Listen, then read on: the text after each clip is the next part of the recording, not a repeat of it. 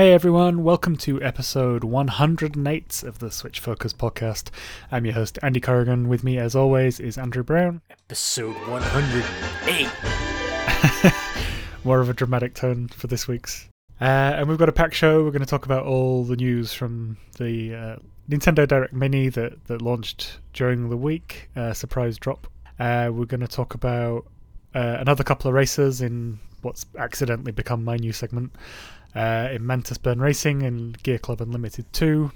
Uh, we're going to talk about Hypercharge Unboxed, uh, Submerged, and Way of the Passive Fist. So, uh, yeah, let's get on with it. Okay, no updates really from the, the last episode, so we're just going to jump straight into the news.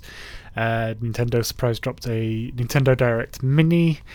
Uh, now, this was an interesting one. Uh, obviously, I, I feel like they were intending to do a full direct, uh, and the whole coronavirus thing has, you know, toppled a few plates. So they're having to react and at least give us something.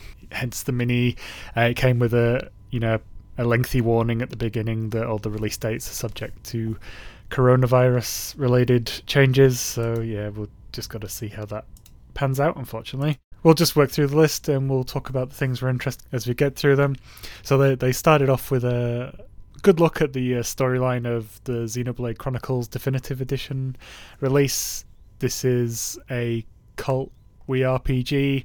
Uh, we've obviously had the the proper sequel on on the Switch, uh, and this is uh, I, I would say this is more of more than just a you know like a lazily upres port. These these models are are looking really sharp in this one. And yeah, I, I first played this as on the new 3DS version, and I, I loved every second of it. Um, and my ideal Xenoblade Chronicles game is kind of like a mixture of the combat of Xenoblade Chronicles 2 and the storyline of this one. Andrew, I, th- I remember you saying you'd not played this, so I, I imagine you're you're looking to pick this one up. Yeah, this is probably the next big game out on Switch this year for me that I'm I'm looking to get. I'm I'm looking forward to it. I was um, in that f- frame of mind where it's like I, I was going to pick it up, but then not commit to playing it because I've already beaten it, or at least not playing it straight away. Uh, but then as soon as I heard the music, ah, so good.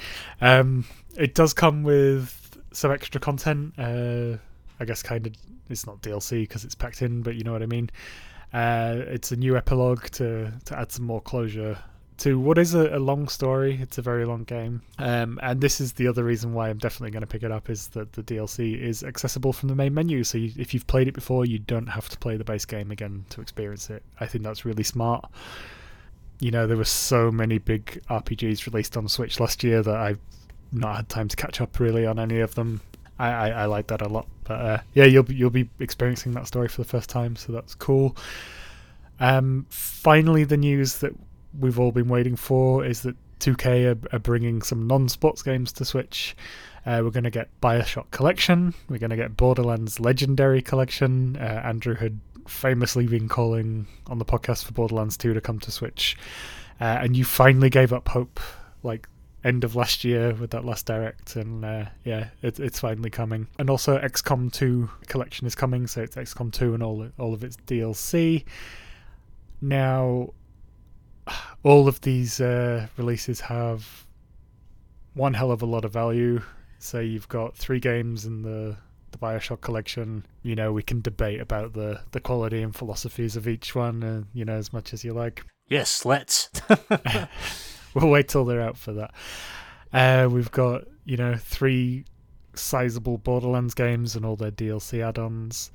Um, I wasn't expecting Borderlands 1 to be part of this package. I thought if, if Borderlands was coming, it would just be the Handsome Collection.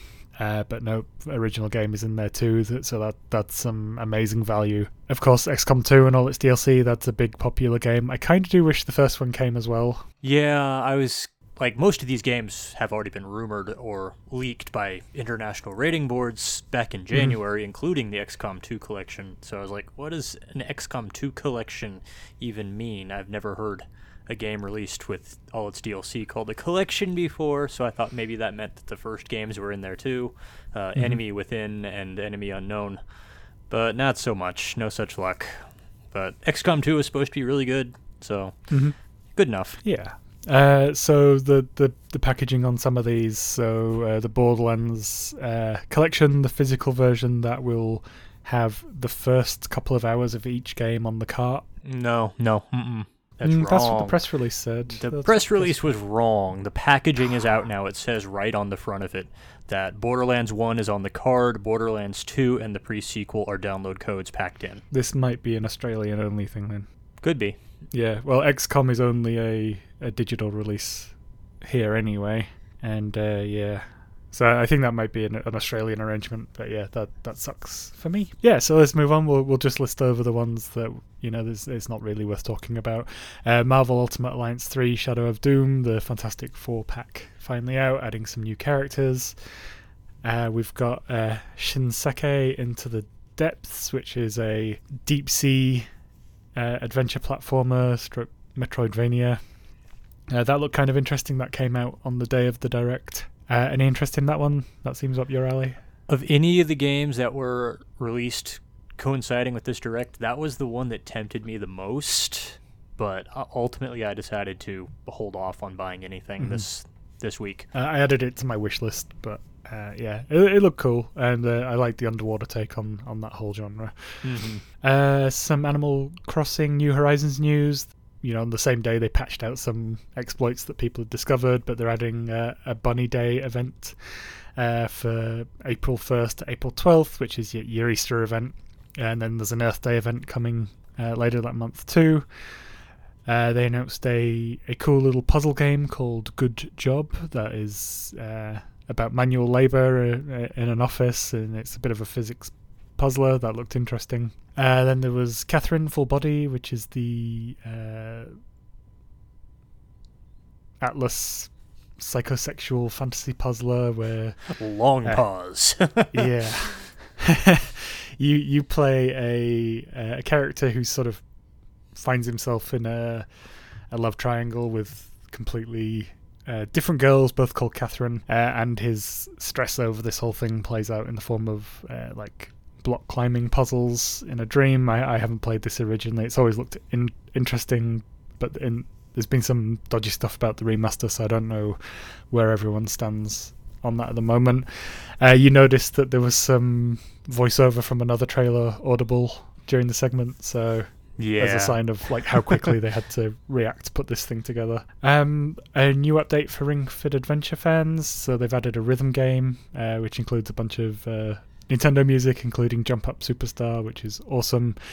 Uh, there's a now a woman's voice for the the character of the ring, uh, and some new language packs so you can play around with that, and uh, a jogging mode so you can just run through some pretty environments and not have to worry about uh, battling monsters. Are you still playing Ring Fit Adventure? Still playing it daily, still trying to finish the main campaign. It looks like I'm getting close to the end. So Ah, nice. we'll see how soon. I, hopefully, I'll have it done by June. Have you tried the rhythm game yet? No, I haven't. Um, I, I haven't been real impressed by the mini games that are in Ring Fit Adventure. It's the, the RPG that I'm more interested in playing. Uh, I've only seen one of the mini games, and that was the uh, clay pot making one, and that looks fun. That one is But hard. awful. That's one of the worst ones in the game. I, I I hate it when I have to do that to progress in the campaign.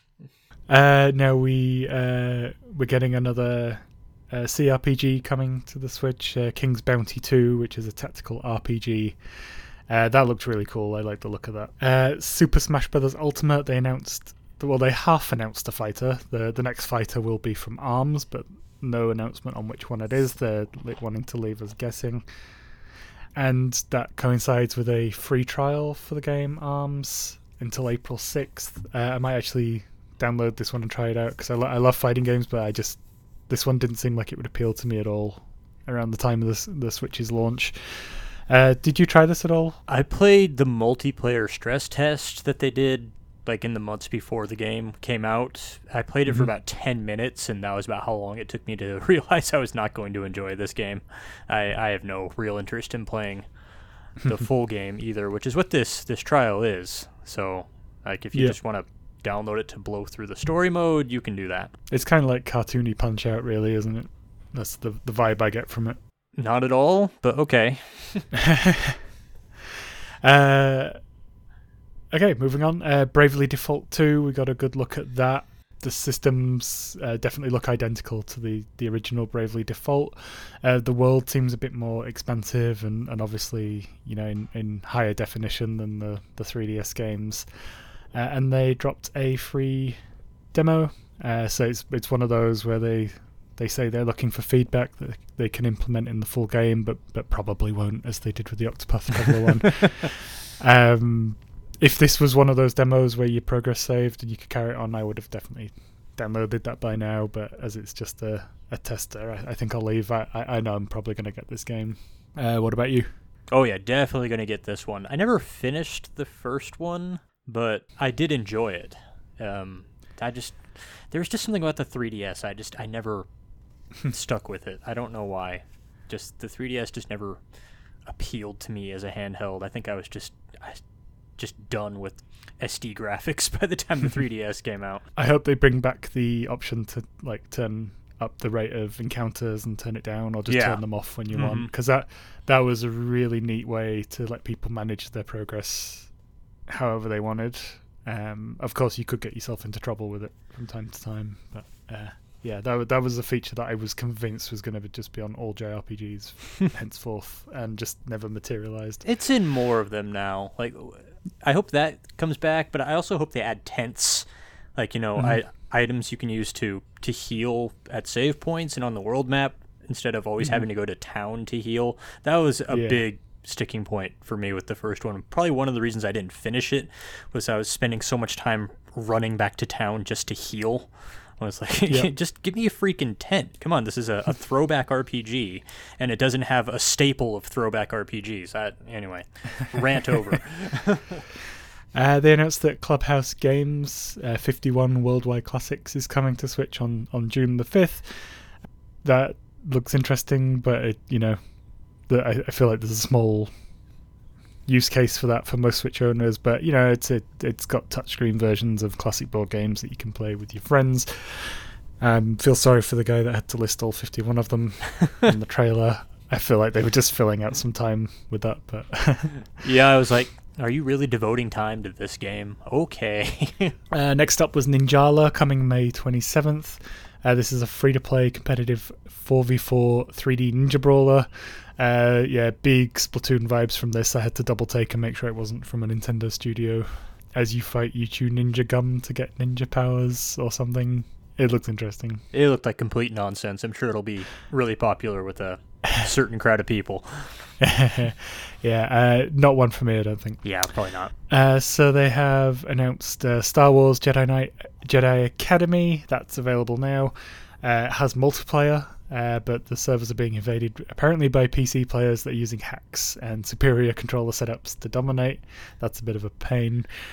The I picked up the the last one. Oddly, they released Jedi Knight two before this one. Yeah, I picked that up a couple of like last year, and I started it and went, "Yeah, this is a an era standard FPS," and quit out and never went back to it. Yeah, I think I was just super burned out by uh, Rise of Skywalker after that, and I just kind of didn't want to touch Star Wars again after. Uh, so yeah, that was majorly disappointing. Star Wars Episode One Racer is coming soon. I have this on N64, and I think I got it in a PC bundle at some point. Yeah, so we can uh, make some crappy. Uh, now this is pod racing jokes when that releases. Uh, did you ever play this originally? Loved it on Nintendo 64. This is my favorite Star Wars game. This is one of the only racing games that doesn't involve turtle shells that I've actually put a significant amount of time into. thrilled this is coming. Uh, Nice. not so thrilled about how much it's probably going to cost, looking at how much uh, the other Star Wars ports are costing, but I'll get it eventually. Uh, Panzer Dragoon remake, uh, much uh, anticipated by many, not by me, unfortunately, because I have no emotional attachment to this game at all. Uh, that came out as a timed exclusive at the time of the direct. Uh, we we sort of briefly discussed both picking it up, but I don't think we cared enough ab- about it really either. No, never owned a Sega Saturn, never played the original. I, I was interested in getting this because, you know, Panzer Dragoon is supposed to be a classic. If, if you can find a copy of it online, it costs several hundred dollars. Mm-hmm. But the the reviews that I've seen of it so far have been pretty middling. So, and like, it's still called Panzer Dragoon Remake. Like, you couldn't come up with a real title for it. And then in, it was probably affected by the coronavirus. It probably wasn't supposed to be just dumped onto the eShop the way it was, mm-hmm. but that was kind of the way it happened. So I, I just, the way it was released and the reviews I've seen of it so far kind of made me decide to wait for a sale on this one. Yeah, that's fair. Um, I'm sort of interested in it, but only from a you know it's it's a highly rated retro game that I, I should have probably played at some point and just never never got there. But that, that's about it. I, am I'm, I'm in no rush to, to visit it. Uh, then we got hit with a sizzle reel of uh, a bunch of interesting things. So uh, we got the Trials of Mana remake uh, coming April 24th. Uh, Fuser music uh, rhythm game coming in fall 2020. the Elder Scrolls Blades, which is the the mobile game that massively disappointed and didn't live up to any of their promises uh, from a couple of years ago. Uh, Warhammer 40k uh, Me- Mechanicus uh, that uh, that looked interesting. I, I, I, like my, my turn-based strategy, and it, it looked like it had some neat things. But I know these Warhammer games tend to be a bit hit and miss. Uh, Vigor is getting a closed beta on April 9th. Burnout Paradise Remastered is coming. this was one of my highlights of this direct. Um, yeah, me too. I uh, I had it on uh, 360 and just criminally underplayed it, but I loved the time I spent with it, and I, am looking forward to revisiting that. Yeah, so I, I don't think I was alone in in celebrating that one. There's always debates about with Burnout about which one is the best one, but uh, yeah, this this is the op- the first open world one, uh, and and it was really interesting, and I remember the races being a lot of fun be minus a feature that the 360 had where you could crash into someone and it would snap your photo using the uh, the vision camera. I don't know if they'll do anything with that. Actually, uh, conversationally, I've I've started working from home like middle of last week, and uh, they wanted to do video conference meetings instead of our regular meetings. I, I, the the video camera I'm using is my Xbox Live Vision cam. yeah, we've been doing that too. Uh, doing daily video check-ins for my office and yeah. everybody else in my office is using like either literally their phone or their loaner laptops they took home and i'm there with my streaming setup. Yeah i've been doing that. I had a few people asking what stuff was on, on all my shelves behind me which was uh, which was fun. Yeah so back on the thing uh, saints row 4 re-elected that came out uh, during the direct. I think that was scheduled anyway. That was just highlighting that that, yeah. that was a thing. Uh, I think it, uh, from what I've read, it fares better than the last Saints Row game that they released on Switch uh, technically, and mm. I, I, think it's just considered the better game because it makes it a bit more interesting rather than just being a, a, a GTA clone. Um, mm. They hmm. give you superpowers, so it makes it a bit more crackdowny. I think Saints Row Three is where the series started getting wacky, but Saints Row 4 is where it goes over the top. I think Saints Row 4 is the one where Sylvia Plath is the narrator. That's how weird Saints Row 4 is. and also, you're the president of the United States. yeah, and then you get superpowers, and yeah. Yep. Next up was the the Legend of Heroes: Trails of Cold Steel three. Uh, I gather that's a highly rated series. I've got no history with it, so I'll probably skip that one. No, no. Um, Mr. Driller Drillland is coming on June 25th. Uh, the last one on the, the sizzle reel was uh, Minecraft Dungeons coming spring 2020, but uh, we've got here that it's likely to be delayed by coronavirus. Um, it's basically Minecraft Diablo, and that sounds appealing to me. What about you? I got Diablo 3. I mean, I don't need anything else. if I'm going to play a game like that, I'll just play Diablo 3. It, will certainly be a one and done, though for me. It's not one I'll I'll look to keep playing. It'd have to be a deep discount for me to get that one. Fair enough. Uh, and then they finished off with uh, Pokemon Sword and Shield, the Isle of Armor. They went on a more of a deep dive on that.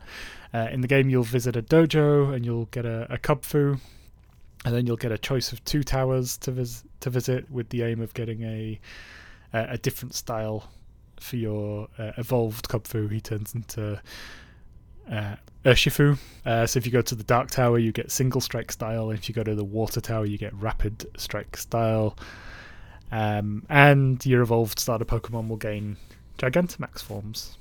along with that, there's new outfits, new hairstyles, blah blah blah blah, all the customization stuff, uh, and there's a Leon outfit pre-order bonus. Yeah, I mean they need to advertise this stuff, but there were, you know, it didn't feel like much more than what we already knew. Maybe a little bit more of a look at the gameplay, uh, which just looks like more Pokemon Sword and Shield, which you know I'm fine with. I'm probably going to get this anyway. Um, I thought it was a disappointing way to leave off the direct, but I, I, I guess some of their bigger surprises they're wanting to wait until they can safely do a a proper full on direct. So thoughts on the direct overall? Good, fair, middling. I thought it was fair. I mean, it could have been better, but I, I think it, it's apparent at this point that this direct was supposed to happen sooner, but has been mm-hmm. delayed due to world events. So almost everything in here had already been leaked. So there weren't too many surprises. Borderlands was really nice to see. Burnout Paradise, nice to see. And you know, there were a couple of things that were that were cool. I was glad to see it, but n- nothing that I got excited or surprised by. Uh, what was your highlight? Um. Uh, gee, I don't know. uh, probably Borderlands because you know I wanted it for so long, especially the package yeah. it's coming in. You know, all mm-hmm. three games with all their DLC for fifty dollars. That's an amazing value. That's like two hundred and fifty hours of first-person shooter game for 50 bucks. That's a great deal at that price, but even still, I'm, I'm probably going to wait for Black Friday to grab this package. Fair enough. Uh, for me, it was a cross between uh, the the Bioshock stuff, uh, sorry, the 2K stuff, uh, Xenoblade Chronicles Remastered. I know we've seen it before, but yeah, the, this trailer got me, um, and definitely Burnout because uh, yeah, I want that. Um, I I have no idea how well that worked with a wheel back on 360. That's what I want Burnout Paradise for. Is I just want another game yeah. to play with my racing wheel because I, I was big on playing online then, and I was playing with a group of people who would have wanted to use a wheel for something like that. Um, not really in contact with them anymore, so I can't really check. But yeah, that'll be interesting. Uh, but we're going to talk more about the wheel a little further on as we jump into what we've been playing this week. All hail the wheel!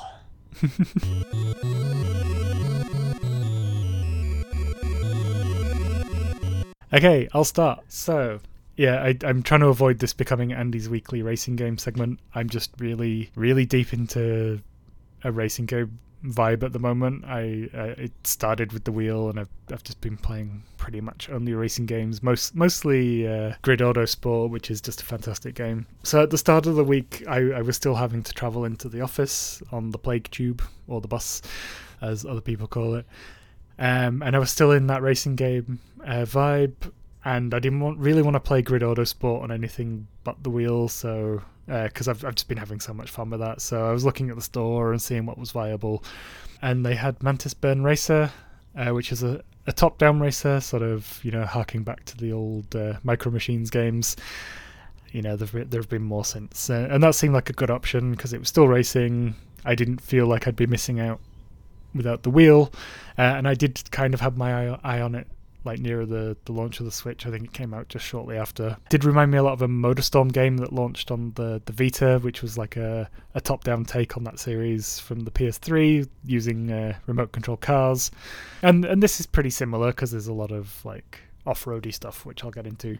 Uh, so it's uh, a racing game made up of like using fictional cars. So there's there's light, which is your buggies, medium, which is your sports cars, heavies, which are your trucks, and then later on towards the end of the game, you can even get like futuristic uh, hover cars and things like that.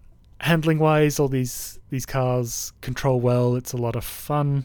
Uh, the gameplay is based on drifting, which is essential to like building your boost meter, uh, which drifting I usually hate in games, but I, I think it does translate well into a top-down view, just uh, just on the the physics and the handling, especially on this game, makes it work well.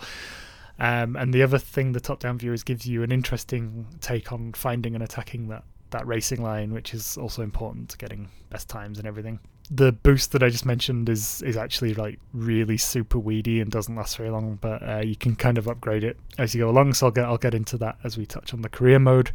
Uh, so the career mode uh, is sort of set up a bit like Team Sonic Racing, you know, where it's got like the the overworld map and you pick what races you want to do and uh, the idea is to get to the next season you have to earn enough gears to get past the gate and you can get six gears from each event so you get three for winning and then there are three others sort of distributed for beating like particular challenges such as like destroying a percentage of obstacles on the course or doing amazing drifts or not using your boost and, and things like that um, each one of these maps re- represents a season there's three seasons for each difficulty uh, and these difficulties just keep going beyond like uh, novice, medium, uh, sorry, intermediate, and hard. It gets in like there's heaps of levels to plow through on this. So you also earn cash by winning, which you can then spend on on new cars. Uh, the cars are also sort of gated by the season difficulty you're on, so you can't you can't get ahead of the curve by buying like an intermediate car when you're still in the novice section. Each car has a number of upgrade slots, uh, and you get the upgrades by playing through the optional events. They're sort of littered around the map, so if you complete, say, a circle of the map where there's one hidden within, you'll then get the upgrade. Uh, so when you upgrade your car, you have to be careful and pick carefully because you cannot remove them, you can only destroy them. Uh, and I made that mistake on my light rookie buggy, so I'm not sure how uh, ineffective I've now made that car and made it difficult for myself for the rest of the uh, the rookie events. But uh, I'll I'll see how I go with that. And you can once you've completely filled a car with upgrades, you can pay money to open up more upgrade slots on it. So you can you can keep upgrading your car like that.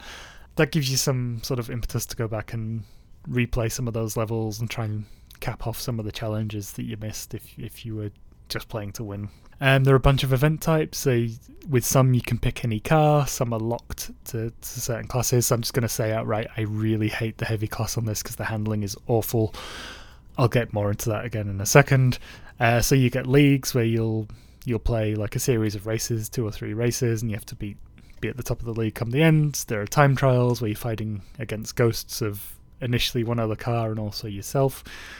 There's accumulators where you you, you have to earn 10,000 points by say staying in the high positions. So obviously you've got to be up front for a good portion and then try and be high up enough to take you over the line. Uh, and then there's knockout uh, where the last driver each lap gets eliminated. Uh, this game gets really difficult even in some of the rookie stages.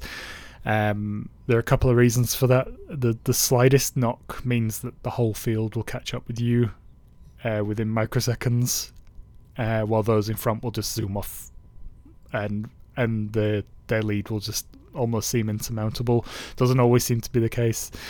Uh, other cars don't seem to take that same performance hit when they knock the side, um, so this means this game needs the highest concentration. So it's it's a lot less forgiving than other arcade races uh, on the market, and that means there's a lot of restarts and loading times are a problem. It takes a while, so it can make uh, problematic events for you like really tiring. Uh, the racetracks themselves, so it has a, a good mix of um, like off-road. It's mostly off-road games, but there's some built-up urban areas. There's tracks that take you through both both types of scenery. I was looking at reviews uh, before I bought it, and there seemed to be a consistent theme in the criticism criticism that there wasn't enough racetracks in the game. I don't always think that's a bad thing, uh, and that can be used smartly because it, it's about encouraging mastery of those racetracks. Like the original Ridge Racer only had one track that, uh, as you went up the difficulty scale, it would add new parts onto it, and it was like encouraging you to just learn the track off by heart. And you know, to that day, it's still one of my favorite races because uh, it, it used it smartly there are shortcuts on these tracks, but they only seem to be beneficial to AI racers. Like if if I take them and the AI racers go the long way around, they're still right behind me.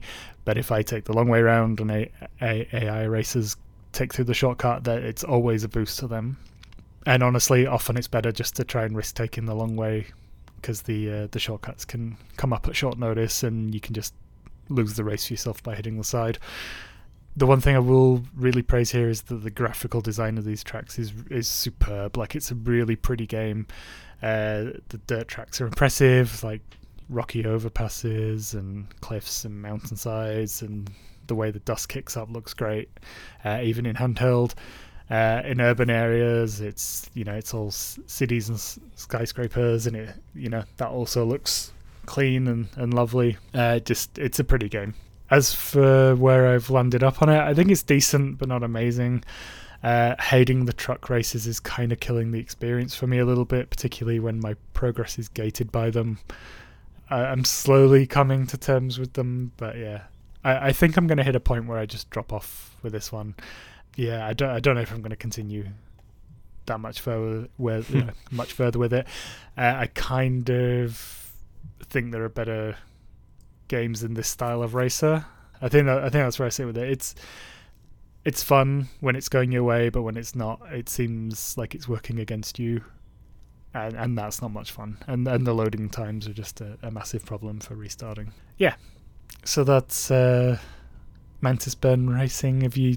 I know you're not massive on racers, but this this is not really that as po-faced as the ones that I tend to like. So, did you have any interest in this one previously? I, I'm only aware of the title.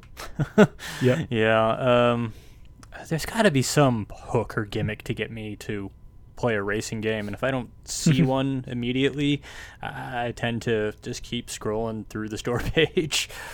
Yeah, I, I feel like there are other there, there might be better options or for me already on on the store for that, but uh, we'll talk more about some racing games later. Uh, let's go on to something you've played. So let's start with Hypercharge Unboxed because this was one that I was originally interested in. Hypercharge Unboxed is a first person shooter tower defense game where you play as an action figure, part of the Hypercharge fictional, you know, toy line. And at the start of every match, you bust out of your little container and you have to defend these three differently colored like power sources, which I I think might be what makes your character sentient. Uh, the the circumstances of the game aren't aren't all that clear. It, it probably doesn't even matter. They're probably never going to explain it.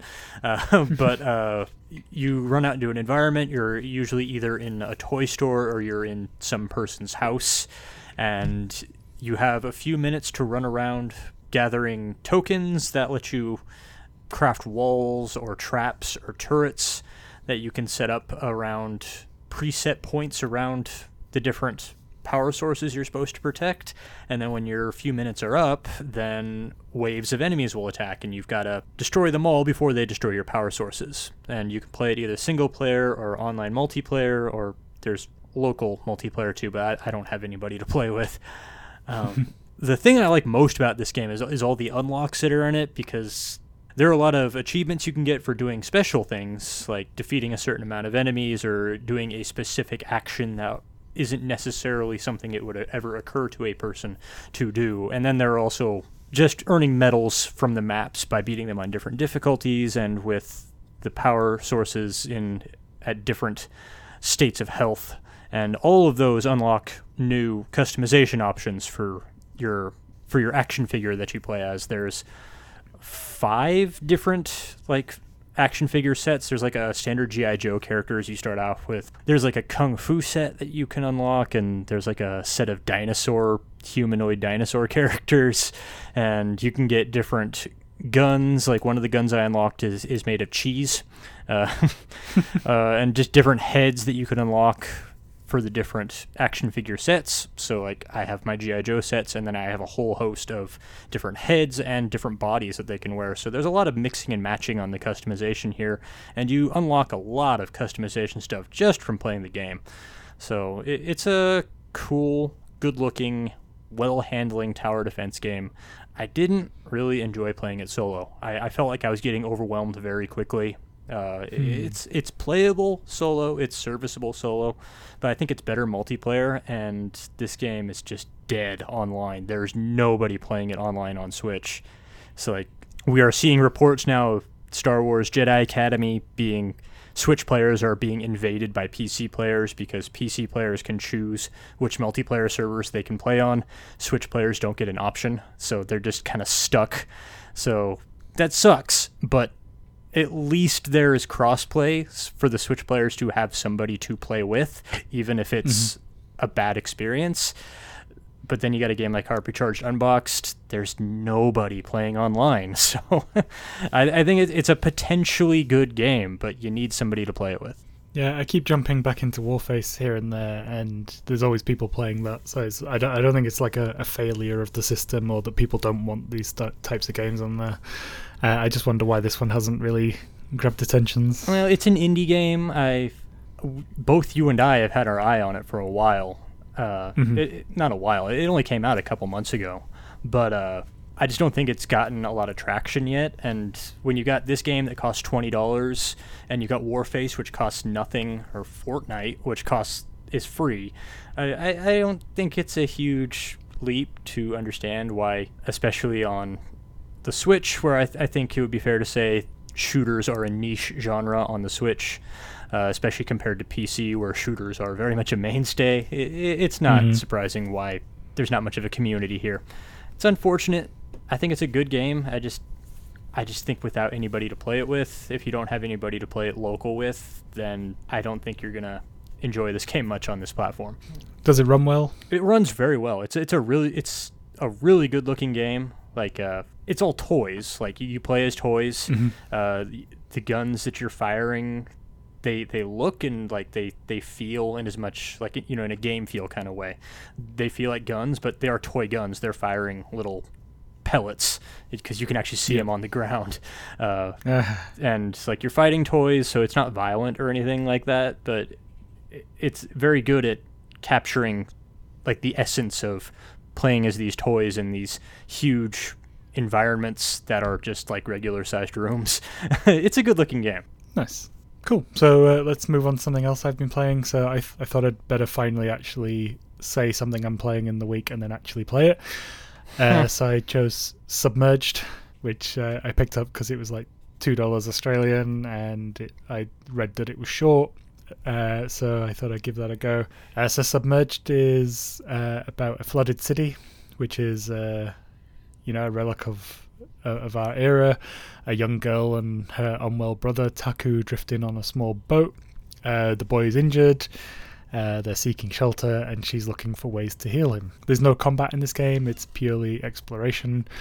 You sail around the flooded city looking for telltale signs of support drops from like whatever government had ruled here before, and that's pretty much the gameplay loop. You set out, you go on your boat, you you sail around looking for these uh, deteriorated like parachutes at the top of buildings. You can use a telescope to sort of help you know where they are and mark things on your map. Uh, and then you head to the the building, and then you start this like climbing mechanic. Before I get into the full climbing thing, like there's there's clear inspiration here from like the likes of Team Ico or thatgamecompany, you know, famous for Journey, and they're they're, they're obviously going for that sort of thoughtful, emotional vibe. So yeah, so you you get to the building, you, you're kind of guided visually by these vines with uh, red flowers on them, which sort of indicate that you're going down the right path. Uh, then you start like some, it's it's like semi Uncharted style climbing mechanics. So you you know you're climbing the ledges. There's uh, you work your way up to the top by going through different paths and things like that. Uh, it's not particularly puzzly. It's kind of obvious which way you're meant to go. Like some of the ledges are broken, so you can only dangle from them. Some are full, so you can climb up and jump up to the next one. Uh, there are pipes uh, to climb, and that's about it, really, uh, for the gameplay. Like the only other stuff you can do there is to deviate and go a different direction. Sometimes in the world, sometimes while on a building, it'll have like uh, bits of lore hidden away as a collectible. Um, it could do more with this climbing stuff for sure. I, feel like it could be a little bit more engaging. Uh, there are ten supplies to find overall. I haven't quite finished it yet. I've I've just hit the seventh one, and uh, yeah. Uh, aside from that, there's also uh, other collectibles. So you, they trigger like hieroglyphics, which help you build up a an idea of the the girl story, the city story, and how it fell. Uh, and plus, you'll you'll find like key landmarks and uh, some creatures around. Uh, with the creatures, the they provide most of the neat touches that you find. So, like, as soon as you find the first uh, supply, you'll set off on your boat and you'll be greeted by a whale doing a dive near the near the safe zone. And then at some point during the story, some weird mutated dolphins started swimming alongside my vessel. That was pretty cool. Uh, they've got like uh, mossy mutated backs like there's there's something clearly going on in the city um on some of the bigger climbs there's also some cool little touches you get like directors camera shots partway through um which was particularly welcome on this uh, ladder climb that rivals like Snake Eater's infamous sequence for length but it led to a good spot for like trying to spot where other supplies were so that was worth it in the end. Performance wise, the visuals are a little rough, as is the handling. The the frame rate is pretty steady. It drops occasionally, but it's not the sort of game where it's it's gonna matter. You you're not fighting things. You're not uh, trying to you know do something quickly. Like none of these ledges seem to like crumble or break away from you or anything like that. So it's not it's not something that's gonna hamper you from a gameplay perspective, and they're few and far between. Over the whole thing, while we're talking about presentation, there's this somber piano music that plays over everything, which sort of just makes everything feel desolate and and hopeless, and that's kind of the vibe they're going for, I think.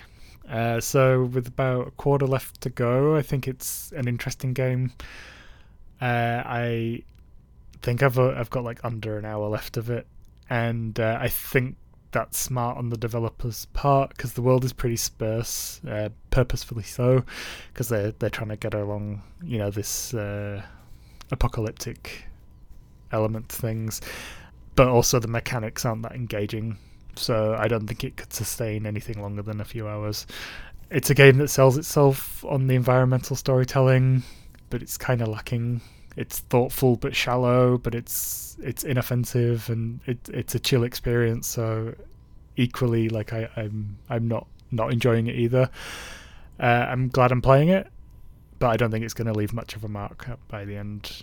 Um, I, I got the sense like towards the end where I was uh, as I sorry as I'm coming towards the end where I think that uh, I was thinking like man, I hope they keep trying this type of game and like trying to hone their craft because I, I think that this development studio have it in them. Um, but then I, I took a, a, look at the other stuff they've made. It's uh, Uppercut Studios, and they've kind of they've pretty much just made a, a, a, range of different mobile games. And their last game is a first-person roguelike, which is on the Switch. It's called City of Brass. Mm. Um, so I, I, don't think continuing this this vibe of game is particularly going to be, you know, priority.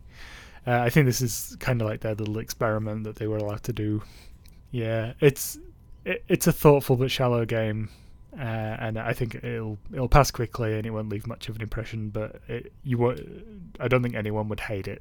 Okay, so the uh, next one you've played, I, I took a good look at the uh, store for this one because it seemed interesting.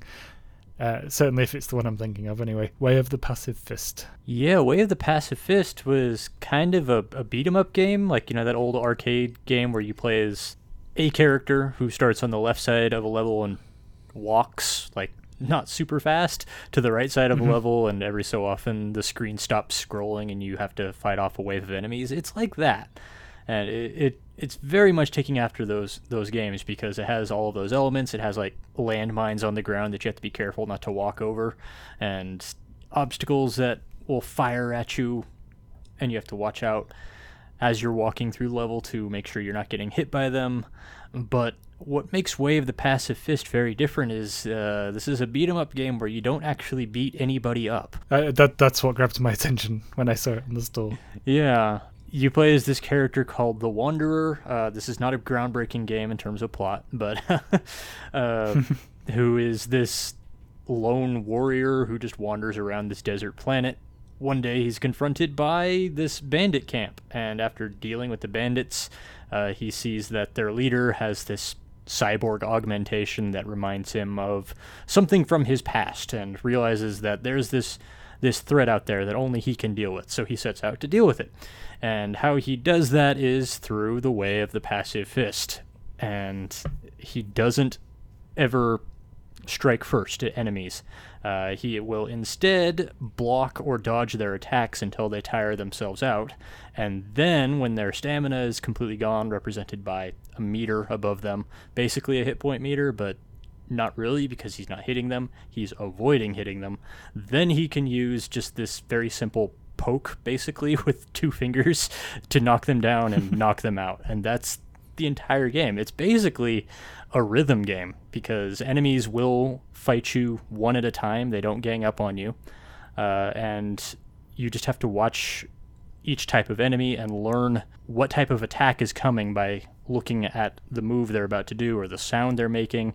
There's always something that telegraphs what's about to come. And you either parry the attack or you dodge the attack. And if you pick it wrong, then you'll get hit, you'll lose some hit points, and you have to try again. And enemies always follow the same patterns. So if I'm fighting like the red the red plant enemy, uh, it'll always use the same attack pattern. The purple plant enemy will always use the same attack pattern, but they come at you in different waves and they will take turns coming at you. So you have to really be paying attention and you have to know what you're doing. Uh, so it, it's basically a rhythm brawler game. It's it adds a lot of rhythm elements to the the beat 'em up formula, and hmm. I really, really, really, really liked this game. uh, to the point where uh, I actually went back to my my listicle of the best indie releases of 2019 on Switch and actually updated it to include this game instead of uh, another game that I had on there that I, I was had mixed feelings about including on that list because I, I had no hesitation about including this on it. Uh, a lot of that might be because I, I got this game back at the beginning of December in a sale. I paid a dollar fifty for it.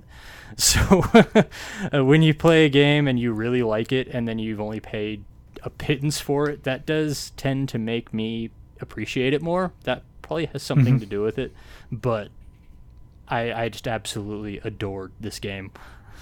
I cannot recommend nice. it enough. It's probably the best game I played so far this year. How long do you reckon it takes? Uh, it took me about five hours. Uh, it's not a terribly long game. There's ten levels, uh, and it, mm-hmm. there's most of the difficulty is on the bosses. You know, figuring out how you have to fight them because the bosses can't just be knocked over by draining their stamina. You have to usually uh, charge up the Wanderer's super meter so he can use his superpowers uh, by dodging the attacks of the regular enemies uh, and then using that super meter on the boss itself while you're avoiding the boss. That's how it works on most of the bosses, but not all of them. The bosses are really different, and I think that's where most of the the difficulty and most of the barriers in this game are that are going to slow you down. Uh, but mm-hmm. I still got through it in one night, and there are multiple difficulty levels. There's all kinds of achievements, and there's a um, post game mode called New Dawn, which is even more like an old arcade style beat 'em up. In the main game, you just play it level by level by level. If you run out of lives on a level, you just start over. Uh, the new Dawn mode is exactly like an old arcade beat 'em up. If you run out of lives, you have to start the entire game over, and uh, it's a remixed version of the game with remixed bosses, and it utterly destroyed me. Like even on the standard difficulty level, which I got through the main game without too much difficulty, I couldn't even get past the first level in the new Dawn mode. Uh, so I, I, think if you really enjoy this game uh, and you're really looking for a challenge, that new Dawn mode will keep you busy for quite some time. Yeah, it sounds interesting. I, I, I did like the, the sound of a, a beat 'em up where you don't want to beat 'em up. Um, yeah, uh, I, I, might look at that. Okay, the last game that we're going to talk about in uh, terms of what we played uh, is Gear Club Unlimited 2. So I got this at half price uh, on a Oz Switch sale uh, on the eShop, uh, and I bought it with the wheel in mind. So uh, this, the original Gear Club Unlimited, was touted as the system's first sim. Uh, but was largely considered a, a, big disappointment. I think it was a port of a mobile game. but the reason why that surprised me was because it was by the the team that made Test Drive Unlimited on uh, 360, uh, Eden Games. Uh, Test Drive Unlimited was one of my favorite races of all, all time. Um, it had this great open world. It had a mixture of like online stuff. It's kind of been superseded by the Forza Horizon series since. Um, so I was surprised at the, the reviews and, and never picked that up. I'm not sure of the exact time frame between one and two, but I feel like Gear Club Unlimited two was kind of like a quick fire response to the criticisms of that. And yeah, it doesn't, still doesn't really address many of those things. So let me just uh, break and we'll talk about the wheel at first. So the the first time I booted it up, I did so to play with the wheel. I was delighted to find out that there was no like custom config required. The buttons, the wheel, the pedals, everything was just mapped perfectly. Ooh. What wasn't perfect was literally everything else. Oh, This game was not developed for a wheel, and it shows painfully. So, you remember when I complained about that dead spot in Team Sonic Racing? yes. Much bigger here. Oh no. You're making you're making me worried about Burnout Paradise now. uh, yeah, this is this is uh, this is this is part of it. Uh, so once you get it turning, the the window for turning the wheel is like really tiny. So if you go like slightly too far, uh, your car goes into like this amazingly huge sudden oversteer, which led me to drive just straight into cliffs constantly. Uh, so you'll be like riding this slight curve, and you'll go that little fraction too far to correct, so you don't hit the side, and you'll just suddenly turn ninety degrees, and like slow down while doing it. It's it's really weird. So I, I persisted with it for like three or four attempts at this same race. It was a time trial because uh, I thought I could get the hang of it without other cars trying to bump me around. And I found I could get better at getting around the corners unscathed, uh, but I wasn't getting good times, and I couldn't get in the, the top three to sort of beat the round. It felt like moving a flat object, not like not like a 3D object. It felt like I was moving the camera and that was it. Uh, whereas in in Grid, even without having force feedback on the wheel, you still get a good sense that you know the car's a physical object and it behaves with physics. Um, so I, I switched to pad, and all these problems went away. Uh, although it still controls a Hmm. little heavily, but I think that's just how it controls.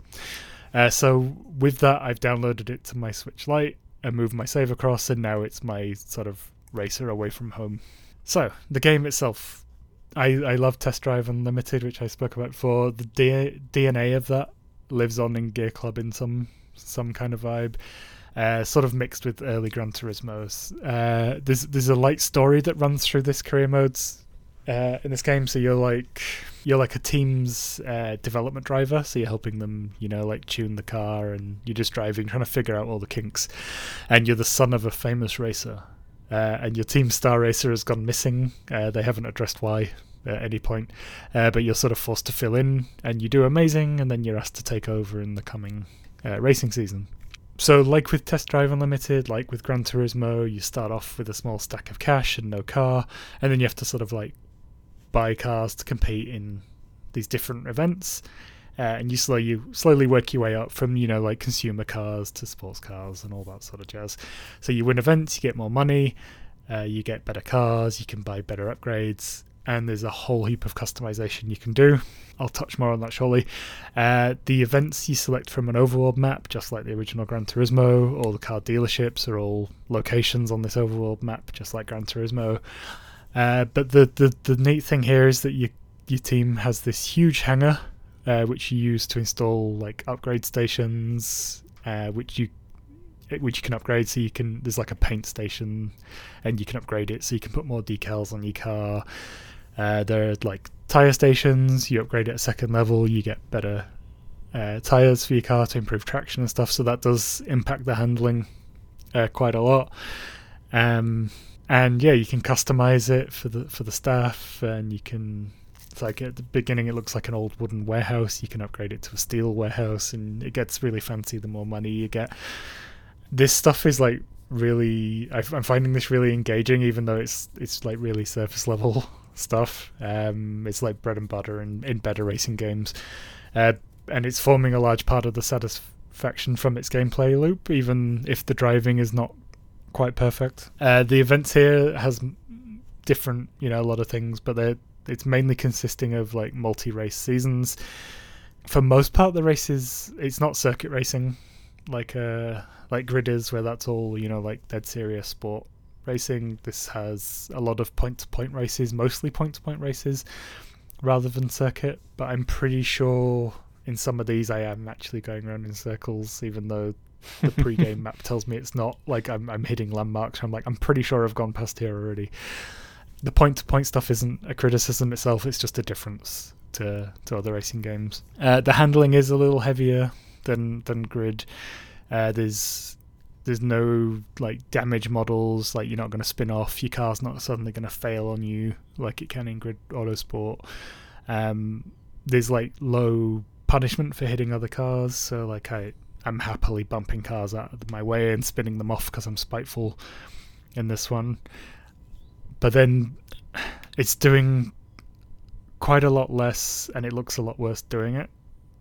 So visually, it completely pales in comparison to Grid Autosport, which is, you know, just to be fair, is just a completely better racing game all round. Um, but uh, Gear Club looks especially bad when docked. Um, looks a lot better in handheld mode, which is good because you know I've put it on the Lite uh, for now. Yeah, uh, there there is there does seem to be a lot of game here. Um, there's so much variety in terms of the vehicles, the the race types, how you can customize your cars. Um, I like that thing where you can, you know, be struggling in a race event and then, you know, add a few upgrades to your car and just make it that little bit easier for you. Um, that sort of follows the Forza Motorsport 2 route where uh, your position on the grid is is kind of automatically dictated by how good your car is compared to the rest of the cars on the field. Say if you upgrade your car to the to be better than everyone else's, you'll be pole position. It's a, a better game than Grid to jump in for small sessions. Uh, the loading times are reasonable for, for a 3D racer compared to something like uh, Mantis Burn Racing, which was terrible for that. Um, it's a little like as a game, it just feels rough around the edges. Like uh, Grid Autosport is just polished to perfection. Um, this just feels rough uh, it's I'd go as far to say it's pretty mediocre in everything it does, but I still kind of admire it because uh, you know there's there's a lot of it. The the mechanics that aren't strictly related to the racing are, are engaging, um, and I'm never like really bored while playing it. Uh, so it's it's too hard to be disappointed with it. Uh, wheel suitability aside, uh, it it's one of those. It's it's fine it's not great. It's fine, and and sometimes that's okay. Especially if you buy it half off. Yeah, a half off. I'm not too bothered. And and the original one is is mega cheap too. That's like 15 bucks. I think I think this one cost me 25. And uh, yeah, the yeah. original's down to 15. I, I was half tempted to pick that up as well, just for for giggles, but. I think I'll pass. It's just my, my biggest gripe was just how disappointing it was to control with the wheel. Um, I just hadn't considered that it wouldn't work. I, I, you know, especially for a game that's selling itself as you know this deep sim, and it's it's it's not really. It's it's an arcade mm. racer dressed up as a sim, and uh, yeah, but it wasn't as bad as I, I expected. Like I bought it fully well knowing that it didn't have the best reputation. So I, I think in in some ways that's helped me enjoy it more. You know, pretty much what you were saying. Like when you you you buy a game for cheap and it's great, so it makes it have more value. Like yeah, uh, like there's a lot to do. Racing fans, I think, would get some enjoyment out of it, but it's, it's definitely not best in class. Is is all I can say. Um, but yeah, I do like that side stuff. That that's it's really cool. It gives you that sense of progression. You feel like you you're doing something other than just straight racing. Uh, I don't mind that at all.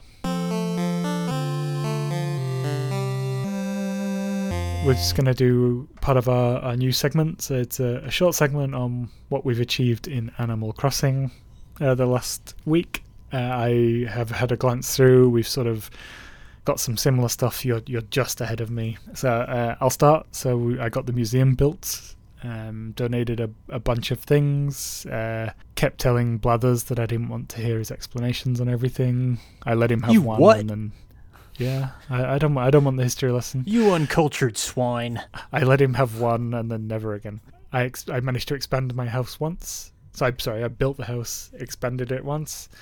Um, I have visited a bunch of the Pro- Procgen Islands only because that I had terrible luck finding ore from the, the oh, rocks yeah. on my island. I've only gone to one Procgen island so far, and that was just because it was next up in the game's prescribed progression. Like I just haven't felt the need to go to any other islands. Although I would like, if anybody out there is following me, uh, I would like to visit some other islands to get the other types of fruit I haven't unlocked yet apples, cherries, and a third one. I, I don't know what the third one is, but I'm missing three of the fruit if anybody out there is listening.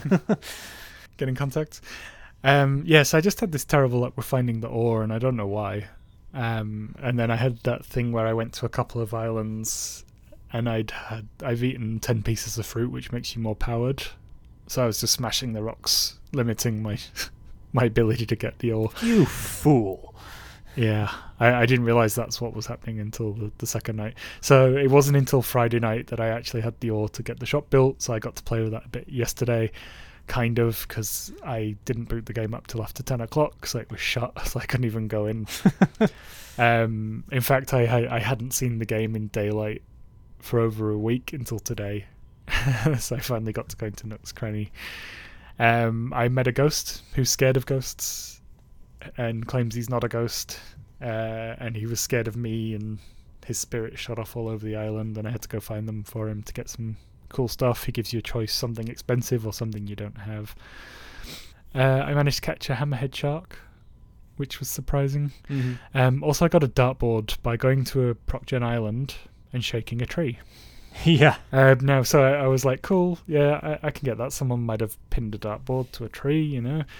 So I take it back to my village and I tried to put it on my wall and it just kept telling me I had no space. It was literally like an arcade cabinet dartboard. Oh, Like- what? Like an actual Yeah. an arcade game? Yeah, like like the sort of one that you'd find in a pub. Like it's got the score the score thing. And like Okay. it's a full size. Oh, that- okay. I see what you're saying now. That fell out of a tree. That could have killed me. Uh, a conundrum I've stopped debating since the GameCube era. I remember reading that in a magazine. It's like all furniture can be stored as a leaf in your pocket. I was like, what, what, what? And now I'm just like, yeah, okay, that's Animal Crossing. I also got murdered by a scorpion.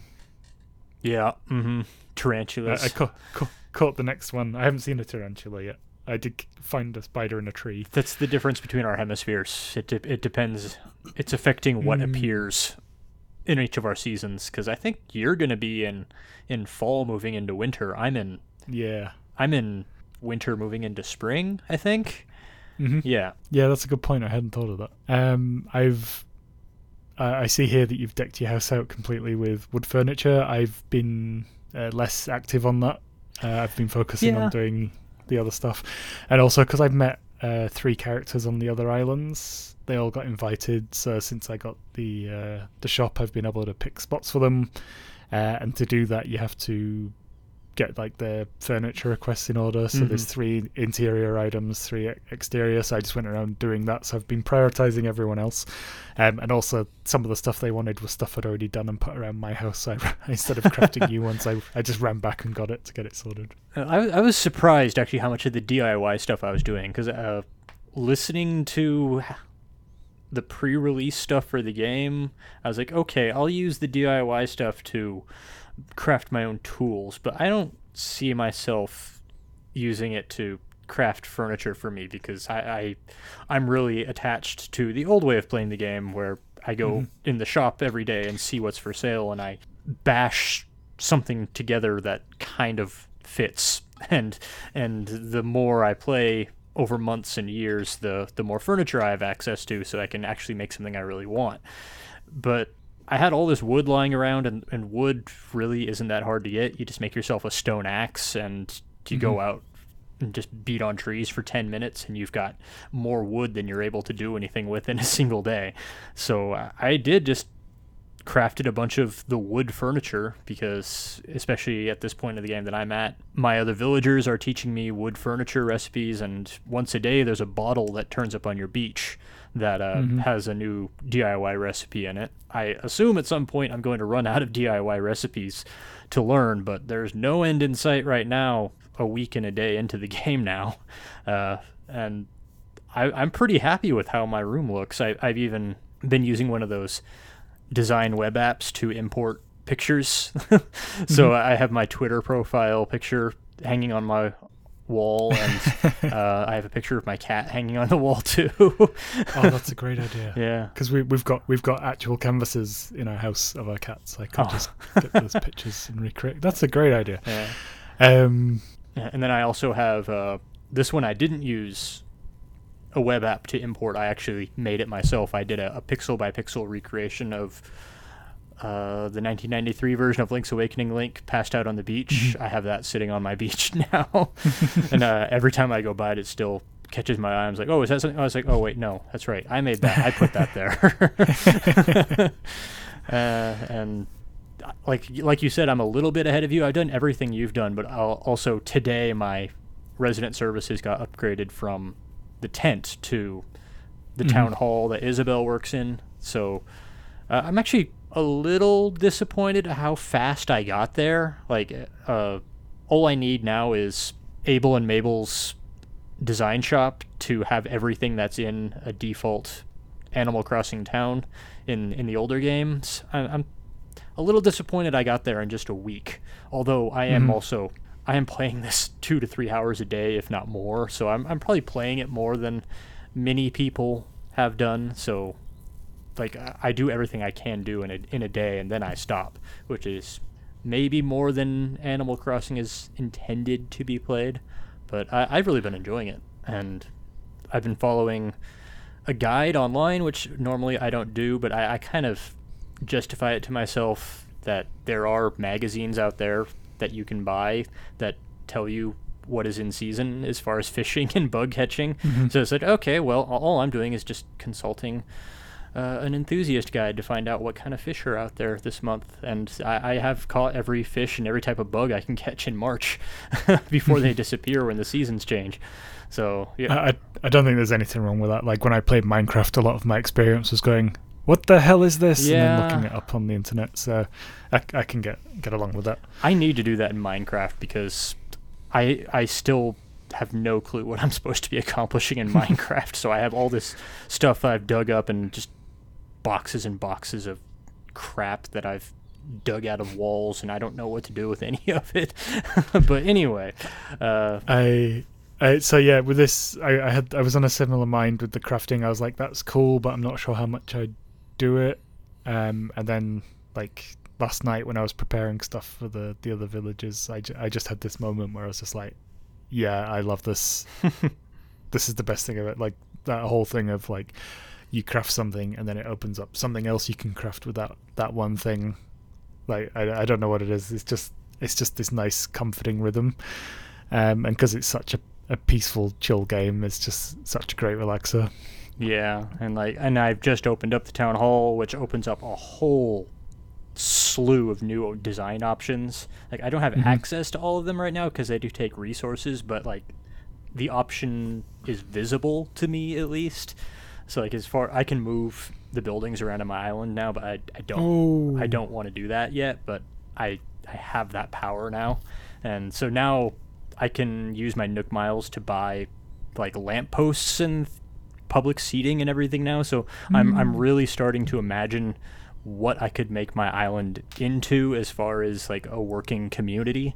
And I'm gonna wait until I have the terraforming option, which I guess is the last thing that you unlock before I really start investing resources into doing that. But I'm imagining now what long term my island is going to look like. Yeah, I think, like you said about you were disappointed that you got so much stuff in the s- space of a week, but I think a large part of this setup is it's a slow drip feed of the things that you can do in a way where it makes you think about what you want to do when you have the full options available to you. Yeah, totally. Because I'm I'm already picturing like how I want to arrange things, and you know, like I regret putting certain houses in certain places, so I can't wait for that ability to move stuff. And I and I definitely have a spot for my house where I will live away from the commoners. Nah, the way the game is structured in the first few days, like you don't really have a choice. Like you have to put Mhm. buildings in places where long term you're not going to want them. I'm sure that's intentional. But like you can have different tiers of the island. Like there's the bottom tier you start off in, then there's a cliff tier up that you can go up from there, and then there's a top tier cliff, and that actually determines what is is there. And like I'm I'm already planning my town hall is kind of in the the center right side of the map. So uh, I'm Mhm. planning to put my town hall like it, the town hall is where the town hall is. I don't think you can move it, but I'm gonna put my shops, like my services, like Nook's Cranny and whatever it upgrades into, and Mabel and Abel's design shop are gonna go to the right there where that is, and then there's gonna be a tier up from that on the next cliff level, I'm going to put all my houses there. All my villager houses are going to be there, and my house is going to be there. And I, I'm probably going to have a little bit more elaborate thing for that. And then the next tier up from that, which is going to take up the entire west side of the island, is going to be like nature, basically. uh, Yeah. That's where all my trees are going to go, and I'm going to try to get all my rocks moved up there, but you can't control where the rocks spawn. you can smash them and they respawn after a few days, but they just appear randomly in a place, which Yeah. uh, that kind of sucks considering the amount of control you have over the other aspects of your island design. But long term, that's my plan. It's probably going to take me months to get that done, but I just I'm looking forward to getting to that point. I also planted a money tree, so I'm just waiting for that to grow. And uh, I put the full backs I could in it. So Ten thousand, yeah. Every day, like if you're listening, if you've never played Animal Crossing before, every day on your island there's a little like shiny thing you can dig up in the ground that leaves this big golden hole filled with light. If you drop ten thousand bells in there and the tree will start growing. If you wait for that tree to grow, you will get 30,000 bells out of that after a few days. Now, if you do that every single day, you know, i at the start, you'll be giving up 10,000 bells every day. But once you get that chain going of every day you're planting a new bell tree, every day you'll start getting 30,000 bells. so that adds up pretty quick. So you want to get on that as soon as you can. I've I've only done it once. I don't want to sort of abuse the economy, but I Oh. might do it a couple more times. I did. Uh, I see. I saw a, a tweet by someone on. Uh, sorry, someone I know, who was saying that they they're liking Animal Crossing, but they felt like there was this weird pressure to be up to date with Yeah, it. So I was I was trying to reassure them with like you know. Like you play it how you want. Everyone moves at a different pace. Everyone like it's a game about doing the things you want to do. Uh, and I, I pointed them to this other tweet that I saw, which is which, which I thought was really good. It's by a guy called uh, Robert Weiserhen, uh, and he says that Animal Crossing is bonsai. It's a little thing that you open each day so you can notice and appreciate its natural growth. Then you tend to it, sometimes down to the pixel, shaping it to your vision, and then you joyfully share it with others along the way. I thought that was a really good analogy. Yeah, like over time there will be less like pressure because like there are Mhm. some people out there who have had the games for review codes, so they're like way ahead of everybody else, and they're sharing what their Mhm. towns look like, and they've got like fully developed towns with paths and lighting and everything, and everybody else is just basically just has an island with some houses stuck on it. So Yeah. you can't feel too bad about where your island is at right now because it's out of your control. And after Just enjoy it at your own pace. After a while, everybody's going to be spread out all over the place.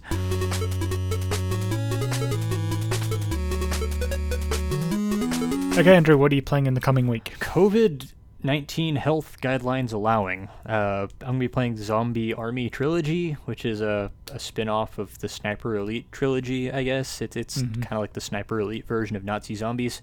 Uh, hmm Hope I get that this week. If not, I'll play something. I just don't know what. I have no idea. I'm just plugging away at Animal Crossing and Grid at the moment. Um, so yeah, that'll be that.